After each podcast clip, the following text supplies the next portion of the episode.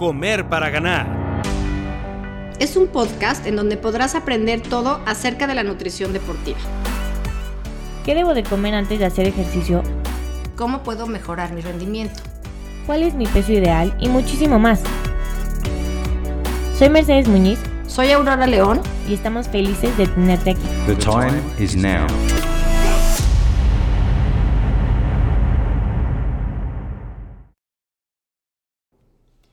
Bienvenidos a otro capítulo de Comer para Ganar. Esperemos que todos estén muy bien y muy contentos de estar aquí con nosotros, así como nosotras con ustedes. El día de hoy tenemos un tema eh, que seguramente les va a interesar a todos porque es muy común, es una de las cosas por las que la gente viene a vernos o de la, por lo que la gente se suele quejar mucho, ¿no? Siempre está esa persona que nos dice que lleva intentando bajar de peso mucho tiempo, que está comiendo muy saludable, pero no ve resultados o también una persona que llega y nos dice que hace mucho ejercicio pero se siente muy cansado aunque está comiendo lo que cree que es suficiente. Entonces hoy les vamos a platicar por qué pasan estas cosas y cómo le pueden hacer un poco para solucionarlo. Hola Mer, ¿cómo estás? ¿Cómo están todos? Eh, qué gusto tenerlos un miércoles más aquí en Comer para Ganar.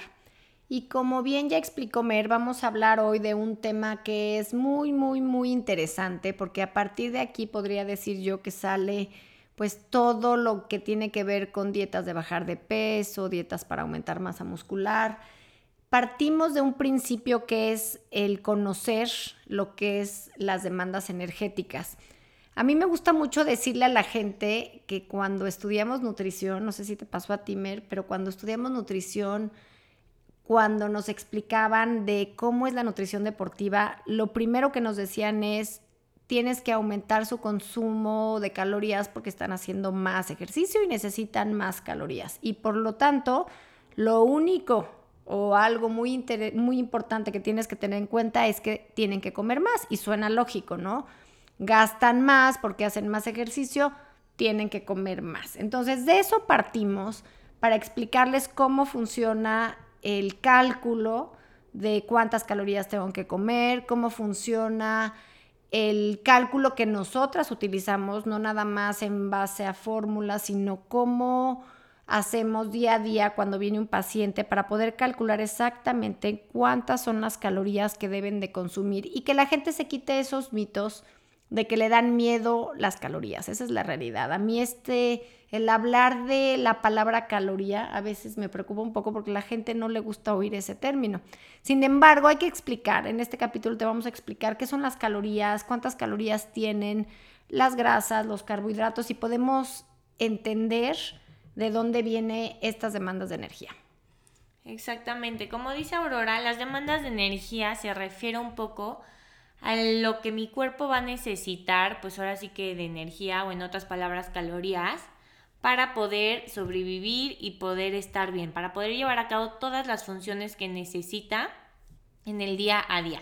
Y lo importante sobre todo es que nosotros encontremos ese balance de saber cuánto es lo que mi cuerpo está necesitando, considerando esos factores, y cuánto es lo que yo estoy comiendo. Dependiendo de nuestro objetivo, vamos a querer ver hacia dónde va nuestra balanza. Entonces aquí imagínenselo tal cual como una balanza en donde de un lado vamos a tener cuánto estoy gastando y del otro lado cuánto estoy consumiendo. Entonces, si yo estoy consumiendo más de lo que estoy gastando, eso significa que mi peso va a aumentar porque mi cuerpo no necesita tanta energía y automáticamente lo va a guardar pues como reservas energéticas. Pero si es al revés, estoy consumiendo menos de lo que mi cuerpo necesita, va a utilizar estas reservas que yo tengo y aquí es cuando realmente se nota un cambio en el peso corporal, ¿no? Exactamente, Mer. Yo creo que cualquier nutriólogo lo primero que tiene que calcular es esa demanda de energía que tiene el paciente, encontrar ese balance de cuánto es lo que gasta y cuánto es lo que come. Y hablabas ahorita que qué pasaba cuando comíamos calorías mayores a las que, a las que realmente estamos gastando. Y sí, se puede generar un, un, aumento de peso, pero también en los casos de aumentar masa muscular, también estamos buscando ese balance positivo en el cual logramos que el paciente coma un poco más, aunado siempre de ejercicio de fuerza y ese, ese extra de calorías que están consumiendo se puede ver eh, expresado en un aumento de masa muscular. Entonces, cuando necesitamos un balance positivo de comer más de lo que gastamos, cuando queramos aumentar masa muscular y también detectamos que hay un balance positivo cuando la gente está comiendo más de lo que está gastando porque está ganando de alguna manera algún kilo de peso, ¿no? Este balance, digo, esta línea, como dice Aurora, es realmente muy fina, ¿no? O sea, va a depender de muchísimas cosas y sí es importante conocerla, es personal, obviamente, pero no hay que perder de vista que el objetivo es lo más importante, ¿no? En base al objetivo que tú estés buscando es hacia dónde queremos que esta balanza se incline. Como por ejemplo si quisieran bajar de peso, o sea, una vez que se encuentran esas demandas de, de energía, vamos a irnos hacia el lado negativo y vamos a darles un poco menos de calorías de las que realmente necesitan. Entonces así generamos todos los días un déficit calórico y poco a poco si un día necesitábamos, por ejemplo, 2.500 y estoy dando 2.000, pues cada día estamos quitando 500 y eso se va sumando, sumando, sumando hasta que logramos bajar de peso, considerando que para bajar un kilo de peso necesitamos haber utilizado por lo menos 6.000 calorías. Entonces se van sumando, a lo mejor en una semana, a lo mejor en dos, pero una vez que cada día vayamos quitando calorías del consumo diario y que sigamos gastando más, vamos a ir generando ese déficit calórico que en esos casos se está buscando, ¿no? Hay veces que se busca un déficit calórico, a veces que se busca un equilibrio energético y a veces que se, se necesita un balance positivo, dependiendo del caso. Justamente. Ahora, ¿de qué va a depender este, bueno, el saber cuánta energía estoy gastando? Esto yo creo que es lo más importante, pero también lo más difícil. Este, es la, como la parte más complicada para las nutriólogas de calcular, porque va a depender de millones de cosas, ¿no? O sea, de entrada va a depender de los factores físicos, ¿no? Y personales, como la talla, la edad, el sexo, pero también se va a involucrar mucho aquí la genética, eh, si has hecho, por ejemplo, cómo está tu metabolismo, ¿no? O sea, si estás acostumbrado a hacer muchas dietas o no, cuánto entrenamiento estás haciendo y qué intensidad. Este, y bueno, aquí entra la parte de los atletas que son atletas elite o los atletas amateurs, ¿no? Yo creo que eso es bien importante aclararme, ya que, bueno, por lo menos la mayoría de la gente que vemos en el consultorio que nos escucha es gente que hace mucha actividad física, pero no necesariamente son atletas de alto rendimiento. Entonces tenemos que tener en cuenta que estas personas llevan un ritmo de vida muchas veces mucho más acelerado de lo que nos dicen o lo que percibimos. Por ejemplo, una mamá que tiene tres hijos en edad de escuela y que va al súper y que hace la comida y que cuida a los niños, que los lleva, los trae, o un señor que es padre de familia, pero que se tiene que estar en su oficina a las 8 de la mañana y eso implica que se levantó a las 4 de la mañana para poder llegar al gimnasio, luego hizo ejercicio, luego no tuvo donde desayunar, en el coche o así, y lleva una vida muy activa. Entonces sí es bien importante que cuando vayan a un nutriólogo o cuando hagan este cálculo de energía, tomen en cuenta todas esas cosas que probablemente no se ven a simple vista, porque lo otro es muy fácil de calcular, ¿no? Es muy fácil de poner cuánto mido, cuánto peso, qué edad tengo, si soy hombre, si soy mujer, eso es muy fácil, pero este tipo de cosas más silenciosas, exactamente, son las que son bien importantes que el nutriólogo entienda el ritmo de vida. Por eso es muy importante conocer dónde desayunan, dónde comen, a qué hora, cuántas horas tienen de sueño, eh, cómo es su vida día, a día a día, ¿no? Entonces eso es bien importante, Mer. Estas personas que dices, que son realmente la mayoría de las personas, o sea, son para mí, pues las personas que más mérito tienen, ¿no? O sea, ellos son los que sacrifican horas de sueño, los que realmente se van a sentir muy cansados, porque los atletas elite, aunque entrenan muchísimo y eso tiene muchísimo mérito, ellos tienen una, un horario de vida mucho más pues mucho más marcado en donde exacto en donde van a entrenar y van a dormir y van a comer y ellos saben que así va su vida en cambio, pues todos los demás que vivimos con un poco con el ajetreo del día a día, ahí es lo que hay que considerar.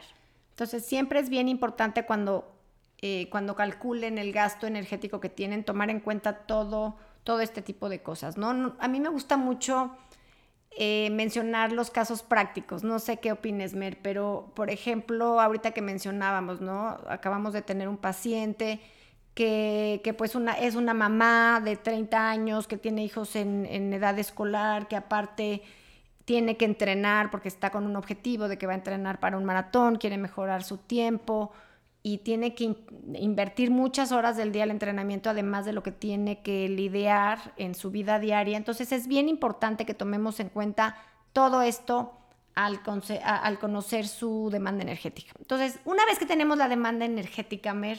Entonces el siguiente paso aquí es pues entender en dónde está su balance energético, cuánto está comiendo para saber si es una persona que está comiendo justo lo que necesita más o menos de lo que necesita. Pero ¿qué pasa cuando llegan, que yo creo que es la mayoría de los casos, que llega una persona atleta o no atleta que quiere bajar de peso? Aquí es importante hacerles entender que va a bajar de peso en el momento que modificamos el, gasto en, en, la balanza que acabamos de explicar, que se vaya a un déficit calórico, que le demos un poco menos calorías de las que en realidad necesite para que diariamente genere ese gasto. Aquí, como que quiera llegar a este punto, Mer, porque creo que es el punto donde la gente se hace más bolas, ¿no? La gente quiere buscar la manera en la cual va a bajar de peso más rápido, siempre llega y me pregunta, es que a mí me funciona esto, pero yo oí que está esto, puedo usar esto. La realidad es que mientras haya un déficit calórico en la alimentación, van a bajar de peso. Entonces, ya sea aumentando la actividad física, porque eso a mí me gusta mencionarlo mucho, la gente que no hace ejercicio, en el momento que empieza a hacer ejercicio va a tener una demanda energética mayor, entonces ese déficit calórico se va a ver representado mucho más fácil. Y el siguiente punto sería cómo vamos a hacer ese déficit calórico. Creo que este es el punto al que queríamos llegar. Sí, yo creo que es el más importante. Justo como comentábamos al principio en la introducción, es muy común que la gente empiece a comer saludable para bajar de peso pensando que esa es la solución. A ver, no me quiero malinterpretar. ¿A qué le llamas saludable? Exactamente. Entonces, comer saludable obviamente es algo que vamos a promover siempre, pero para bajar de peso no solamente es necesario comer saludable, sino es incluso más importante comer en un déficit calórico. El problema aquí es que muchas de las comidas que consideramos saludables por, más saludables que sean, son muy altas en energía. Yo creo que vamos a partir de que, o sea, la gente a lo mejor se puede hacer bolas que es saludable. O sea, aquí estamos partiendo de que hay muchos, digamos que bombardeos de información, de gente que dice que a lo mejor comer verde todo el día es lo mejor, o que a lo mejor hay que comer todo vegetal y que ya con eso no vamos a engordar, o a lo mejor hay que comer todo sin procesar y ya con eso. Aquí lo importante es conocer que cada alimento, absolutamente todos los alimentos que consumimos tienen un, un, aporte calórico. Algunos alimentos van a tener más calorías que otros, esa es la realidad pero siempre y cuando lleguemos a ese déficit calórico que hemos decidido asignar, o sea, si ya decidimos que vamos a quitarle 500 calorías diarias a la persona que, que quiere bajar de peso, por ejemplo, es bien importante que esté equilibrada esas, esas calorías que le estamos proporcionando. Y es muy importante que lleguen a ese total de las calorías sin sentirse que les falta, ¿sabes? O sea, tratar de encontrar de qué manera se sienten satisfechos, de qué manera pueden comer esas calorías que les sepan algo, ¿sabes? Y tener energía, ¿no? Porque también cuando tú comes, bueno, ahorita hablaremos de eso, pero tú necesitas consumir los alimentos correctos para que tu cuerpo reciba pues los nutrientes que te van a aportar energía, los que eh. te van a ayudar a formar músculo o los que te van a ayudar en otras funciones hormonales, por ejemplo. Aquí a mí me gustaría partir de este punto que creo que es el más importante de todos. Vamos a partir que un gramo de carbohidratos tiene cuatro calorías. Un gramo de proteína también tiene cuatro calorías. Sin embargo, un gramo de grasa tiene 9 calorías. Entonces, así es como nosotros vamos a hacer los cálculos. Entonces, ¿cuántas calorías te van a aportar los carbohidratos? ¿Cuántas, las, cuántas calorías te van a aportar las proteínas? ¿Y cuántas las grasas? Yo sí quería llegar a este punto porque es muy común ver que la gente consume una cantidad enorme de grasas. No sé qué dirás tú, Mer, pero es muy común que lleguen y me digan, es que como todo con aceite de coco y todo, como todo con aceite de oliva, pero como almendras entre comidas y como aguacate hasta un aguacate completo y le pongo aceite a todo. Y no, y además que la gente pues siente que está comiendo muy saludable, porque aunque, o sea, te dicen, no, es que yo solo como grasas buenas, yo solo como grasas vegetales, es verdad, pero pues siguen siendo grasas. Y como dijo Aurora, este gramo de grasas nos sigue aportando 9 kilocalorías. Aunque sea vegetal. o sea, yo les hago mucho esa, esa, esa, comparación de un gramo de aceite de oliva puro, etcétera, tiene exactamente las calorías que un gramo de mantequilla, ¿no? Entonces, es importante, o de, o de cualquier grasa de origen animal. Obviamente es de muchísimo mejor calidad y nos van a aportar otras cosas. Otras cosas y se requieren. Sí es importante entender la parte de calorías, porque creo que aquí es cuando todo mundo se confunde. Entonces es muy fácil llegar a ese déficit calórico que estamos logrando comiendo alimentos muy altos en grasa. Entonces a la hora que calculamos la dieta resulta que no están en principio haciendo ese déficit calórico porque están comiendo tanto aguacate y tantas nueces y tantas almendras que de repente ya consumieron 1500 calorías y ni se enteraron, ¿no? ¿Y qué es lo que pasa aquí? Cuando tú, o sea, visualicen ahorita, por ejemplo, 10 gramos de lo que sería un cereal, por ejemplo, 10 gramos de galletas o 10 gramos de aceite. Entonces, si tú te tomaras esos 10 gramos de aceite, no te vas a sentir satisfecha en absoluta, ¿no? Bueno, 10 gramos me dio un poco baja, pero asumamos 100 gramos. No te vas a sentir satisfecha. En cambio, si yo me como 100 gramos de algún cereal, sí me voy a sentir satisfecha. Entonces, lo que pasa con las grasas es que es muy fácil excedernos en cantidad por el simple hecho de que es muy poca la porción. Ahora, vamos al otro punto bien importante que acabas de mencionar, los carbohidratos. La mayoría de la gente, si no es que creo que el 95% de la gente que me viene a ver, le tiene miedo a los carbohidratos. Entonces, se va a preferir siempre irse a comer más carne, o sea, a lo mejor me dicen es que me comí dos filetes de pescado a la hora de la comida, pero no tenía nada, pero eran 200 gramos de pescado, pero no comí nada de cereal.